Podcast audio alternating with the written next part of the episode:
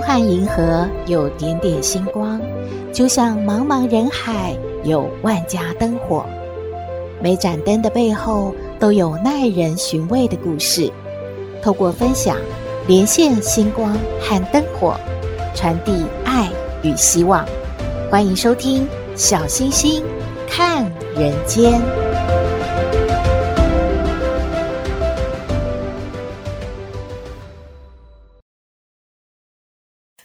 各位好朋友，大家好，大家平安。天气多变化，让我们的心情也起起伏伏，好像不太美丽。所以节目一开始呢，小星星就要送上灿烂温暖的阳光，还有满满的正能量。相信大家都记得嘛，小星星曾经分享过台湾之光陈树菊阿嬷她的故事。如果大家要再回味一下的话呢，可以找这一集的节目来听哦。树菊阿嬷她是卖菜为生，但是啊，她把收入都捐做公益了，真的是令人敬佩。还有一位呢，称为男版陈树菊，他是赵文正阿公，他也不是一个企业家，也不是有钱人哦，他是靠做清洁工还有资源回收为生的。但是呢，他在二零一二年被注意到了，因为他荣登富比士亚洲行善四十八英雄榜中的四名台湾人之列呢，才让大家知道这一位赵文正阿公哦，他真的好有爱心哦。这位阿公啊，他从小家庭是很贫困的，一家八口过得有一餐没一餐的生活，也接受过各方的帮助。所以阿公呢就发愿了，他长大之后只要有能力，他都要帮助弱势，而且呢要回馈社会。所以啊，在他三十五岁的那一年，他就开始做公益喽。他白天在工厂做清洁工，下班之后呢就骑着机车做资源回收，每天呢至少要工作十个小时。每个月就把他收入的七成都捐给了各公益单位了。二零一二到现在，哇，又过了十年，所以呢，已经有四十四年了。老人家呢，已经有七十九岁了，但是他的爱心呢都没有间断哦。阿公说呢，年纪真的大了，工作久了确实也很累，不过。他还会不会继续做公益呢？阿公说：“哇吼，甲温饱吼啊，花费吼啊，开不完这钱啦哈呀，粗茶淡饭吼就过日子没有问题哈。那帮助吼那个需要帮助的人是我的花愿呐，我不会改变哦。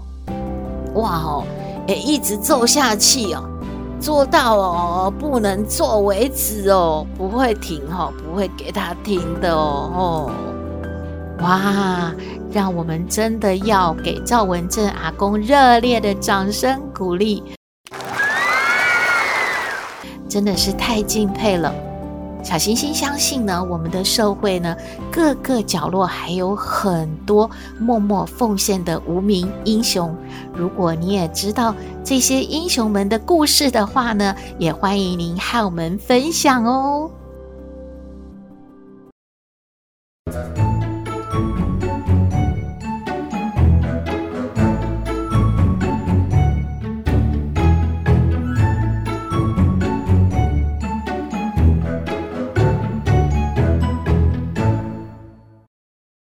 回到小星星看人间，相信大家都听过一句话，而且很认同的，就是呢，给人一条鱼吃，不如呢教他去钓鱼。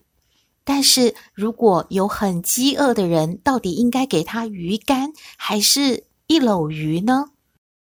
嗯，从前从前有两个很饥饿的人，他们得到了一位长者的恩赐。哎。你们很饿吧？来，这里啊有一个鱼竿，也有啊一篓鱼。那么你们两个呢，自己选呐，谁要得到鱼竿就去钓鱼，谁得到这一篓鱼呢，谁就可以吃鱼。你们自己决定吧。一下子，这个长者就消失了。那两个饥饿的人啊，看着这个鱼竿还有鱼，嗯，该怎么选？两个人都很饿啊。那么他们就开始谈判了。其中一个人就说：“我我要拿那个鱼鱼篓，我我觉得鱼比较有用啊，我得马上吃鱼了，因为我我快不行，快饿死了。”那另外一个人说：“我也想得到鱼啊，奇怪了，那怎么你就得鱼？那我我拿一根钓竿有什么用呢？”这个想得鱼的人就说服他。呃，我觉得鱼竿很有用。你看看，你如果往这个海边走去，那整个大海的鱼都是你的啊。那这些鱼就就很少。我我其实是吃亏的。我拿着鱼吧，你拿钓竿吧。哎，这么说好像也有点道理。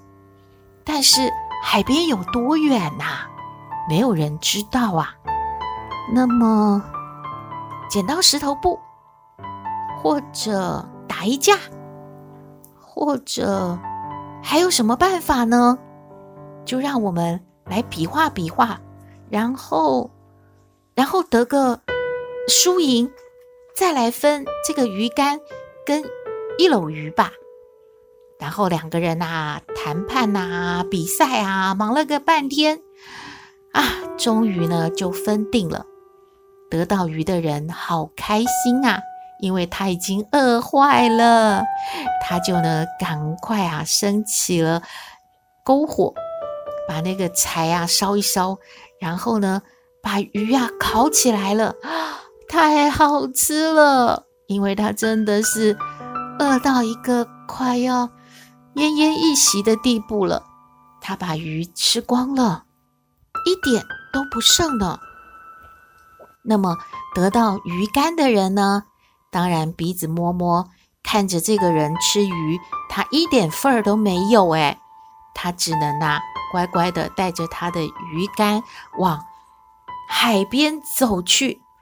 可是他也非常饿啊，但是他并没有和这一位得到鱼的人去跟他商量说，咱们先分点鱼来吃，他就非常。老实的往海边一直走，一直走去。其实他不知道那个蔚蓝海岸到底在哪里呀，他只能听说往前面走。他浑身最后一点力气呀，都要用完了。最后他看到海了，可是他没有力气钓鱼啊，他就在海边。死掉了。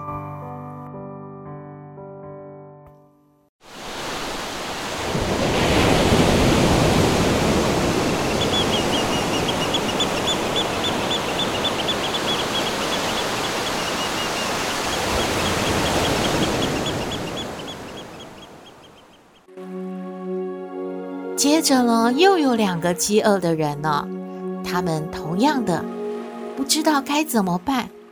快要饿死的时候，也得到了一位长者恩赐的一根鱼竿和一篓鱼。呃，我知道你们两个也是饿了很久的人了。你看看，这里没有树，没有果子，也没有什么东西可以吃啊。据说往前一直走会看到大海，那么这里有一根鱼竿，还有也已经钓上来的一篓鱼，看看它们活跳跳，好肥大呀，应该是很可口的。你们决定一下，谁拿鱼，谁拿钓竿吧。哎，你们决定好了，就自己看着办吧。啊！一下子，这位长者呢又消失了。啊，这两个饥饿的人又面临了考验了。其中一个人呢，就想了一想，跟另外一个人说：“嗯，我觉得我们也不要谈判，也不要打架，也不要猜拳，因为谁拿了其中一样的，都一样会死的。因为拿钓竿的人不知道还有多远，要走多久。”吃鱼的人呢，有了这一篓鱼，也吃不了多久。这附近都没有任何食物，还是注定会饿死的。我们得想一想，怎么样呢？一起啊，合作，然后才能一起活下去。这位长者，他给我们一根鱼竿，还有一篓鱼，就是让我们活下去的工具。我们不能浪费呀！另外一个人很同意耶，他就说：“对呀，我们得想一想。嗯，如果不能合作的话，两个人都死，那吃了鱼跟拿了鱼竿，意思是一样的。这样吧，我们应该朝那个海洋走去。我们一起走，因为海洋里有吃不完的鱼。”这样，就算我们把鱼篓的鱼吃光了，我们还是能活下去的。你觉得呢？嗯，我觉得有道理呀。那么我们现在就不研究怎么分这两样东西了。我们要省着点吃。既然是长者恩赐给我们这一篓鱼，就是我们活下去的力量。我们每一次只能烤一条鱼。正确的说，一天只能吃一条鱼，而且是我们两个人分着吃。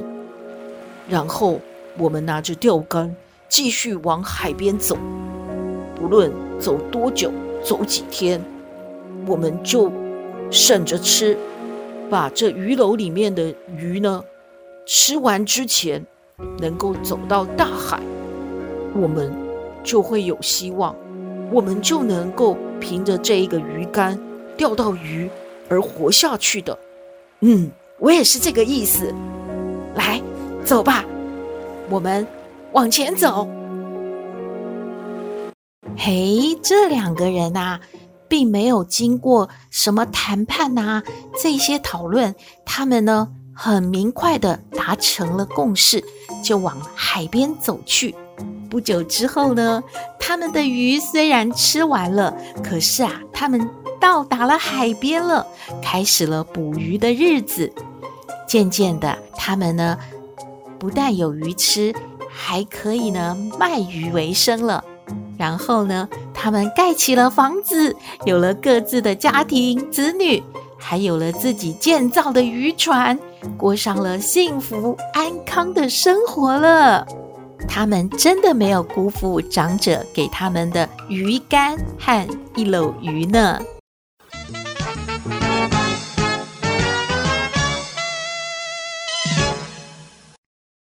哎，话说啊，有一位妈妈呢，就问她的孩子说：“呃，如果二十年后，你想妈妈把什么留给你啊？”嗯。我看把我们现在现在住的这栋房子留给你，你说好不好啊，宝贝？小孩就说了：“哎呦，妈妈你别搞笑了，这个房子二十年后就很旧了呢。”哦，那那妈妈把车子给你吧。宝贝又说了：“哎呦妈，那时候这车已经是老爷车了，我才不要呢。”嗯，那。那妈妈现在开始存钱，以后把钱给你，好不好啊？孩子又说了：“哦，钱呢，好像不错哦，可以花呢。”哎，那可是如果你老了，你躺在床上，你有很多钱，你就可以请个看护。你把钱给我干嘛？我那时候应该很忙，我不一定会有时间照顾你呀。啊，孩子说的话。还真的很真心真诚呢。那么到底应该留给孩子什么呢？到底是给他鱼吃，还是要教他去钓鱼呢？专家说了，最好的礼物啊是教育，就是呢让孩子能够呢好好的照顾自己，而且啊。知识的累积和教育的影响是可以一辈子一直去传承和延续的，所以最好的礼物呢是给孩子好的教育。那么还有别的吗？那么专家又说了，比车比房呢不如比健康，所以留给孩子最好的呢是父母亲的健康，让他们没有后顾之忧哦。大家觉得有道理吗？希望您喜欢今天的故事，也欢迎您分享您的感觉喽。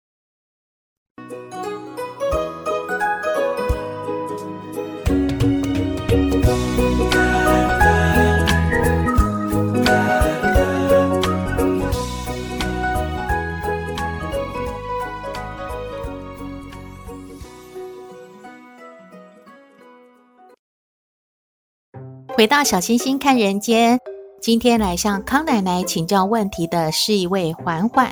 她说呢，她的先生啊得罪了她的婆婆，所以呢，他们夫妻两个呢就被婆婆赶出去了。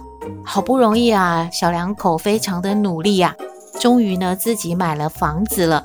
可是呢，婆婆知道之后啊，就说她的小姑呢，因为现在生活比较困难，就要去她家住。而且呢，一定不能拒绝，也不准他拒绝。环环觉得非常的委屈，想要来请教康奶奶该怎么办呢？我们来听康奶奶怎么说。嘿，大家好，我是康奶奶。上不知天文，下不知地理，不过你问我什么问题，我都能回答你。康奶奶好，哎，小星星，还 有各位听友，还有环环，哎呀，皇上走得早啊，要不然他怎么能让你婆婆这样欺负你呢？是吧？哎，不好意思，这个康奶奶宫斗剧看多了。哎，回答问题哈，这个环环呐，啊，康奶奶感觉你们小夫妻俩是不容易呀，自己呀辛辛苦苦啊买了房是吧？那么婆婆要来沾点好处，那要你的小姑啊全家什么搬进来跟你们一块儿住哈。这个嘛，要分哪两个部分喽？一个呢是小姑啊，是不是家里真的很困难？那么呃，没地方住吗？你们那里有方便给她住吗？这是现实问题哈，不是这个怜悯啊、可怜问题哈。如果这哈哈都能够啊。帮人一点的话，那么你也就啊，就不要这个心里面啊有太多的抱怨了哈。那么毕竟也是一家人嘛，是吧？能帮忙一点点就就出点力。那要是你婆婆存心呢捣蛋啊，大家也没什么这个真需要。就是硬要安插一个小姑在你家里，她感觉舒服，哎，要耍耍她的这个婆婆的这个威严哈，那就大可不必了，是吧？哎呀，这个宫斗剧里面常说嘛，能不能够啊让人容得下？哎呀，在于呀有没有能耐。那婆婆的能耐不是高压吗？而是说啊，你有什么可以说得清楚，让晚辈、啊、感觉哎呀没问题。婆婆一生啊，说一句话啊，咱们呐、就啊五体投地啊，赶紧啊截止啊，就尊事办理喽。那没这个能耐呢，哎，那就是另外一句话。能不能达成你的这个指示啊，就要看人家缓缓的气度啦，是吧？那人家不一定啊，真的是有啊这种气度，能够啊体谅当时被赶出来，现在又被你怎么啊啊啊这个无理要求，是不是？他没这义务啊，坦白说哈。那么呢，又没有能耐啊，又呃没办法左右人家，又没气度。那你要说什么呢？没什么好说的，是吧？就啊，不要啊，在那边啊，让人看笑话啊。咱们做长辈的，还得有长辈的范儿，要有自己的样子，对不对啊？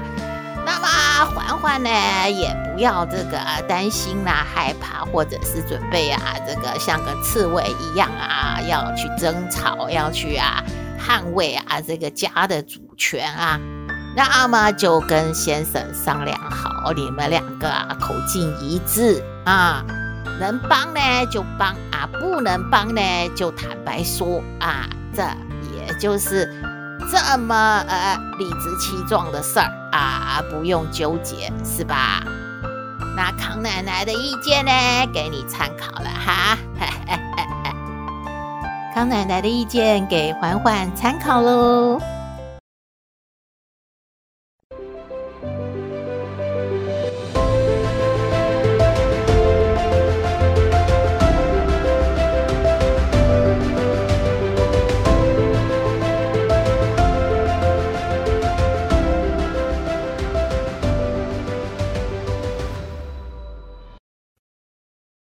回到小星星看人间节目接近尾声了。话说阿丹呢，他是个富二代，只要生病的父亲往生啊，他就可以继承大笔的财富了。他决定要娶个漂亮贤惠的老婆来共享他的财富。在一个投资说明会里面啊，他注意到了一位美女，耶，哇，真的天生丽质，美得让他窒息呀！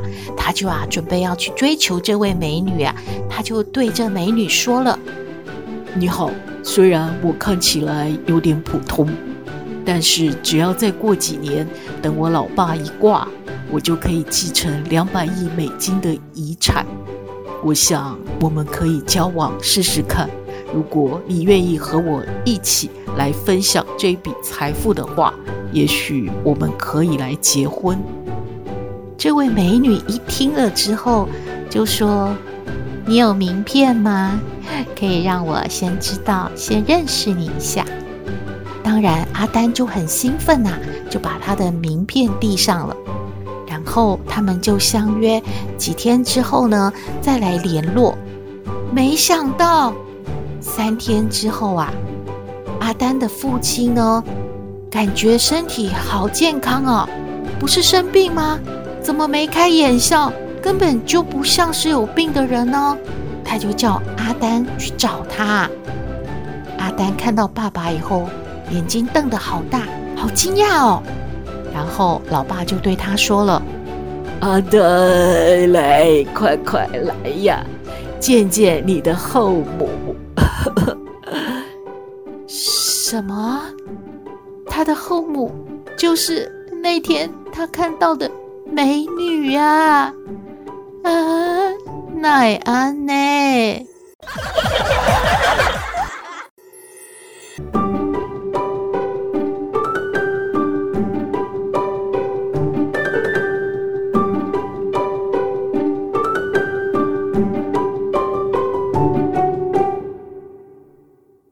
今天的节目就到这边了。你有任何建议，都欢迎您写信给我们。我们的信箱号码是 skystar 五九四八八 at gmail dot com。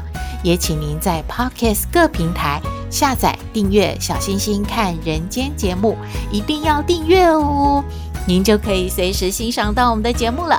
也可以关注我们的脸书粉丝页，按赞追踪，只要有新的节目上线。您都会优先知道的哦。还有平台开放了抖内功能，如果大家要鼓励小星星和小圆继续创作，可以抖内支持哦。祝福您日日是好日，天天都开心，一定要平安哦。我们下次再会喽。